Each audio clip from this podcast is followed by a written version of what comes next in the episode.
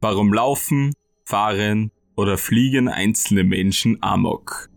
In nahezu allen Fällen sind die Täter schwer psychisch gestört oder es finden sich Anzeichen einer psychischen Erkrankung. Amok-Taten sind häufig keine impulsiven Handlungen, sondern oftmals das Resultat langer Planungen. Und auch wenn es einflussreiche Waffenlobbyisten nicht wahrhaben wollen, Amokläufe finden gehäuft in Staaten statt, die liberale Waffengesetze besitzen. Deshalb überrascht es auch nicht sonderlich, dass die Vereinigten Staaten die höchste Rate an Amok-Taten aufweisen. Über 400 Taten, also beinahe ein Drittel aller bisher gezählten Mass-Shootings, fanden im Land der unbegrenzten Möglichkeiten statt, obwohl die Nation nur 5% der Weltbevölkerung beheimatet. Um dem Problem auf gut amerikanische Art Herr zu werden, stiegen in der Vergangenheit nach Amoktaten in den Vereinigten Staaten auch gerne einmal die Waffenverkäufe für kurze Zeit erkennbar an. Laut der Statistik findet dort jeden Monat ein Mass-Shooting statt. Diese Frequenz stieg in den letzten Jahren und Jahrzehnten deutlich an, auch wenn die Anzahl der Tötungen durch Schusswaffen eigentlich sinkt. Im Zeitraum 1966 bis 1975 fanden innerhalb von zehn Jahren zwölf Amoktaten statt. Zwischen 2011 und 2020 lag die Zahl in derselben zehnjährigen Zeitspanne bei 160 Stück. Auch wenn Amoktäter zuallermeist aus krankhaften Gründen handeln, meist sind sie psychisch schwer beeinträchtigt, sind sie mit ihren Taten sehr häufig auf maximale Aufmerksamkeit aus. Das Anwachsen der Amoktaten in den USA kann deshalb auch durch die meist enorme mediale Berichterstattung begründet werden durch die sich Nachahmer erst bekräftigt fühlen, eine solche Tat ebenfalls zu begehen. Nicht zu vernachlässigen ist aber auch die soziale Komponente. Mobbing stellt bei den meisten School-Shootings und Going Postals, also Amok-Taten am aktuellen oder einstigen Arbeitsplatz des Täters, meist das Motiv dar. Die Beweggründe der Täter sind sehr oft klar erkenntlich, sie können aber nur selten danach befragt werden da sie ihr Verbrechen zumeist nicht überleben. Statistisch kann gesagt werden, dass der Täter eines Amoklaufes in den Vereinigten Staaten in über 95% der Fälle männlich ist und ein Durchschnittsalter von 33 Jahren aufweist. Ein Fall, der dabei aus der Reihe tanzt, ist Gegenstand der heutigen Ausgabe. Die Täterin ist weiblich, mit ihren 16 Jahren vergleichsweise jung und handelt aus völlig bizarren Gründen heraus, die aber mutmaßlich einer psychischen Erkrankung geschuldet sind. Obendrein hat sie ihre Tat überlebt. Dies ist die Geschichte einer 16-jährigen Teenagerin, die den Tag mit einem Amoklauf auffrischen wollte.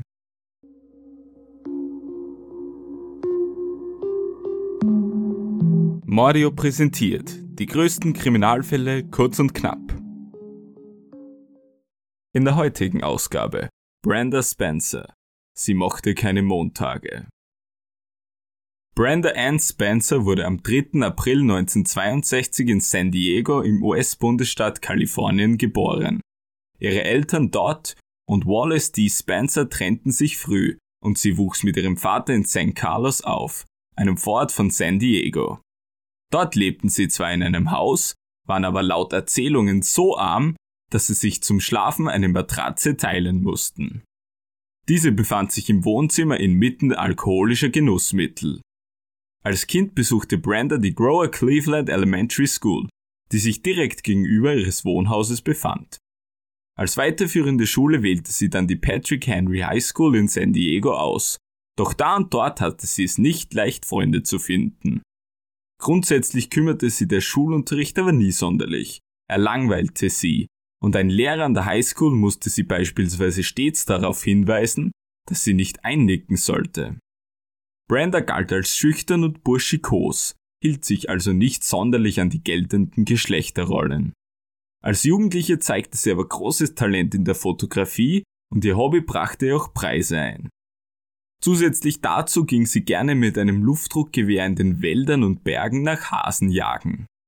An einem nicht näher bezeichneten Zeitpunkt im Laufe ihres Heranwachsens verletzte sich Brenda den Temporallappen ihres Gehirns, womöglich bei einem Unfall beim Fahrradfahren.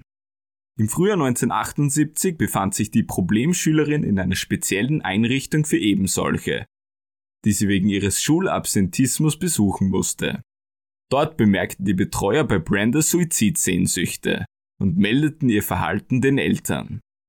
Im Sommer desselben Jahres wurde die nunmehr 16-Jährige wegen Diebstahls verhaftet und weil sie aus einem Fenster ihrer ehemaligen Schule, der Grower Cleveland Elementary School, mit einem Luftgewehr geschossen hatte.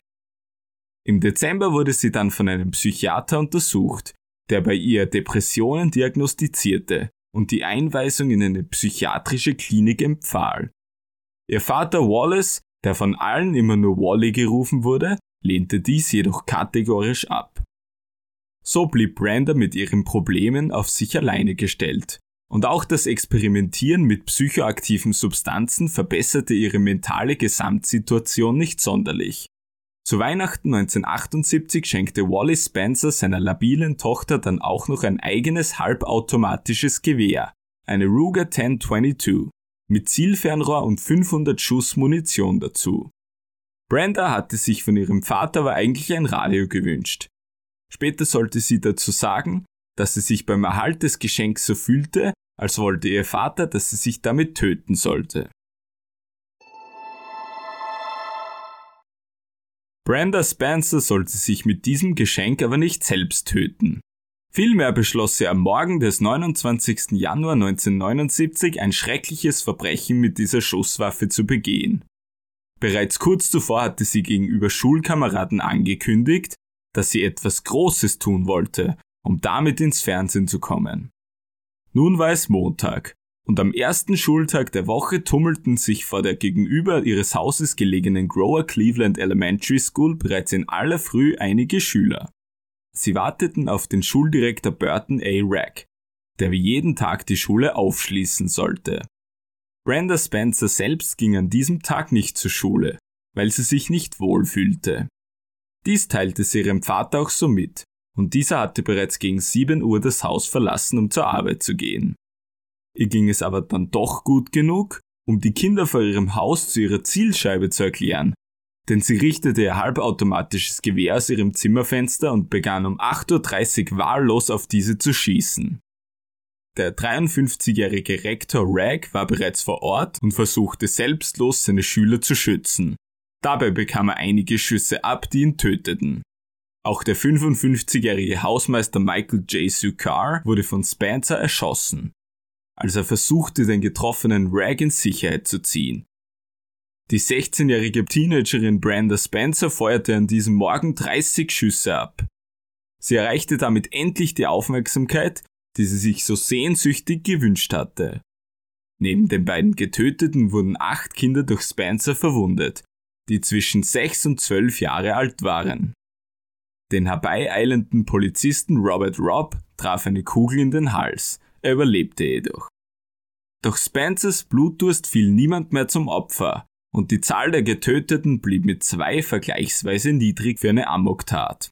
Spencers Handlungsspielraum wurde nämlich frühzeitig eingegrenzt, weil ein Polizist einen Müllwagen beabsichtigt in die Schusslinie steuerte und somit weitere Verletzte sowie Tote verhinderte.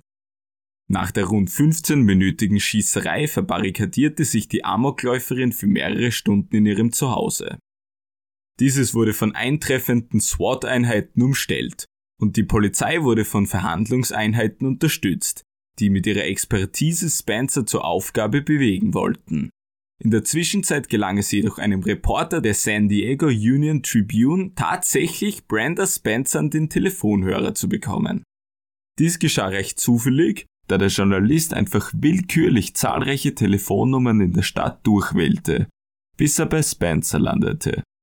Als der Redakteur Spencer dann nach ihrem Motiv befragte, war ihre Antwort reichlich obskur. Im Original sagte sie, I don't like Mondays.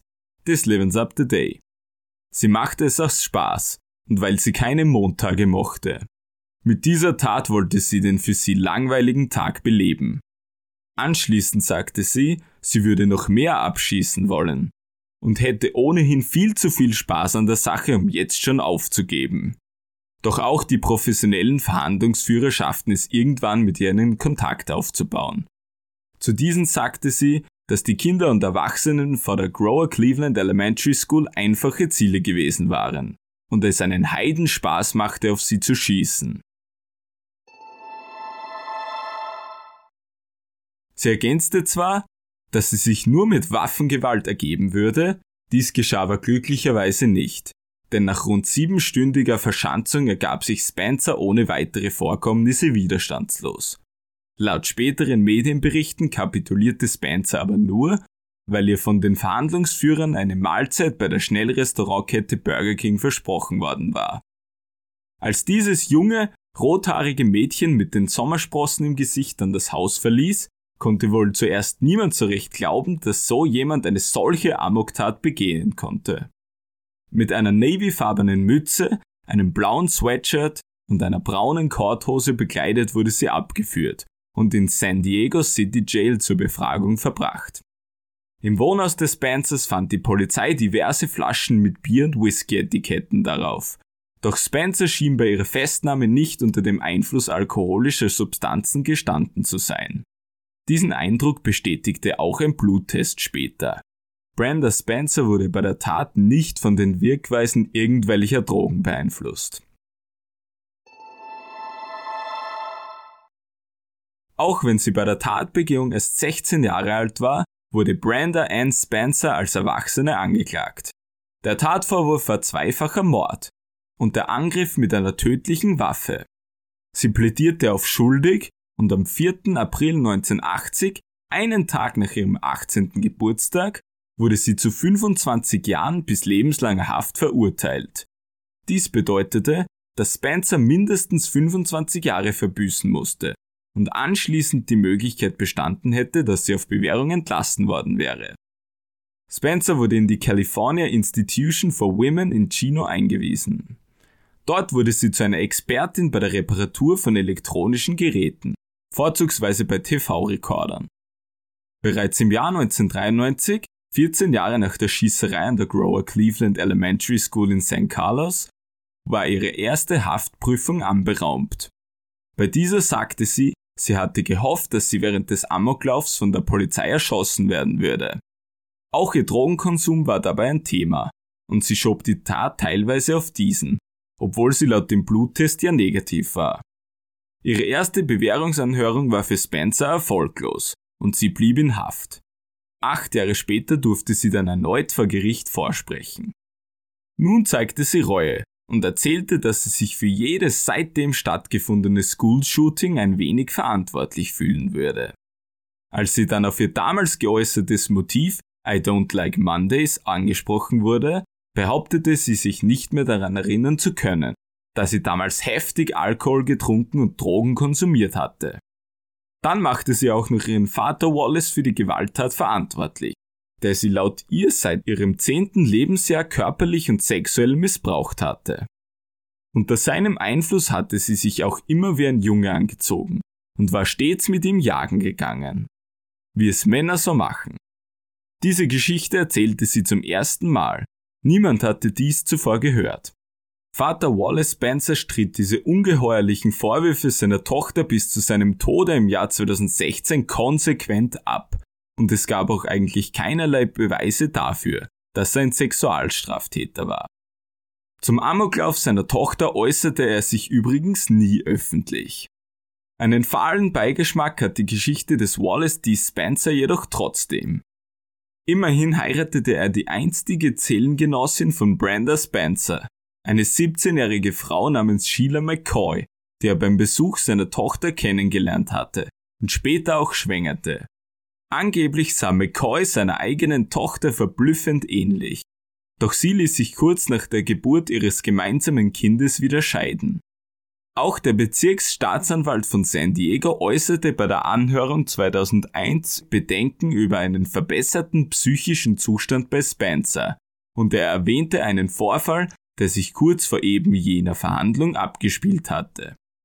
Ihre Freundin war aus der Haft entlassen worden oder sie hatten sich getrennt. Und als Reaktion brannte sich Spencer dann die Worte Courage und Proud, übersetzt Mut und Stolz, auf die Brust oder die Arme, wie ein Tattoo. Deshalb glaubte ihr der Richter auch die Geschichte mit dem Missbrauch nicht sonderlich und ihr Bewährungsgesuch wurde einmal mehr abgelehnt. Auch 2005 und 2009 blieben ihre Gesuche dann erfolglos. Bei letzterer meinte sie, dass sie es niemals beabsichtigt hatte, jemanden zu töten und eigentlich nur selbst sterben wollte. Sie hatte gedacht, wenn sie auf die Schule zielen würde, würde die Polizei erscheinen und sie erschießen. Ihr eigentliches Ziel waren keine Personen, sondern der Parkplatz der Schule. Der Richter glaubte ihr aber nicht, dass sie ein so schlechtes Ziel hatte und lehnte die Bewährungsanfrage wieder ab. 2009 wurde dann auch festgelegt, dass sie erst frühestens in zehn Jahren wieder eine Anfrage hätte stellen dürfen. Diese fünfte Anhörung fand bisher noch nicht statt, ist aber spätestens bis September 2022 durchzuführen. Vor der Grower Cleveland Elementary School wurde eine Gedenktafel und ein Fahnenmast aufgestellt. Im Jahr 1983, fünf Jahre nach dem Amoklauf, wurde die Schule aufgrund sinkender Anmeldungen in der Stadt geschlossen. Das Gebäude blieb jedoch erhalten und wurde in den folgenden Jahrzehnten an mehrere private Einrichtungen vermietet. Erst im Jahr 2018 wurde sie dem Erdboden gleichgemacht und die Gedenktafel wurde an eine nahe Straßenecke verfrachtet. Auch wenn Brenda Spencers Amoklauf mit zwei Toten eine geringe Opferzahl aufwies, gilt diese Tat bis heute als eine der bekanntesten in den Vereinigten Staaten. Dies liegt einerseits am Fakt, dass nur selten weibliche Amokläufer auftreten und auch, weil bei Spencer ein wirkliches Motiv nie bestimmt werden konnte. Ihr Saga I Don't Like Mondays wurde außerdem in gewissem Sinne legendär und zum Sinnbild für ihre Gefühlskälte und Reuelosigkeit. Der Sänger der irischen New Wave Band The Boomtown Rats Bob Geldof las über den Amoklauf und die Phrase inspirierte ihn dazu, das Ereignis künstlerisch zu verarbeiten. Sein geschriebenes Lied I Don't Like Mondays wurde bereits ein halbes Jahr nach der Amoktat veröffentlicht. Es wurde zu einem großen kommerziellen Erfolg und eroberte in 30 Ländern den ersten Platz der Singlecharts. Damit ist das Musikstück der mit Abstand größte Hit der Band und wurde folgerichtig zu deren Signature Song, dem Lied, mit dem man die Gruppe auch heute noch am meisten verbindet. Bob Geldof wurde später auch als Initiator der Live Aid Konzerte bekannt und er rief auch das Projekt Band Aid ins Leben. Es war auch er, der zusammen mit Mitch Ure, dem Sänger der New Wave Formation Ultravox, den Weihnachtsschlager Do They Know It's Christmas schrieb, der auch noch heute im Dezembermonat von sämtlichen Radiostationen kaputt gespielt wird. Das war die Geschichte von Brenda Spencer, die als jugendliche Amokläuferin ihren Eingang in die US-amerikanische Kriminalgeschichte fand. Das Dutzend ist mit dieser Ausgabe voll. Ich hoffe, es hat euch gefallen. Als Host bedanke ich mich in diesem Sinne recht herzlich bei meiner Zuhörerschaft für das Interesse und immerzu großartige Feedback. Wenn euch die heutige Ausgabe wieder einmal genehm war, würde ich mich sehr über eine positive Bewertung in der Podcast-Anwendung eurer Wahl freuen. Empfehlt dieses Machwerk auch gern euren Freunden und werft gerne einen Blick auf meinen Instagram-Account. Der Username ist @mordiocrime. Die entsprechenden Links dazu könnt ihr aber auch der Beschreibung entnehmen. Die Quellen des heutigen Videos sind diverse Zeitungsartikel aus der tatrelevanten Zeit und der Gegenwart. Diese befinden sich zusammen mit den Aufnahmen zum Fall in einem Post zu Brenda Spencer auf meiner Instagram-Seite. Das soll's für heute gewesen sein. Ich wünsche euch noch einen sicheren Tag und wir hören uns demnächst, wenn's wieder heißt Mordio präsentiert. Große Kriminalfälle, kurz und knapp.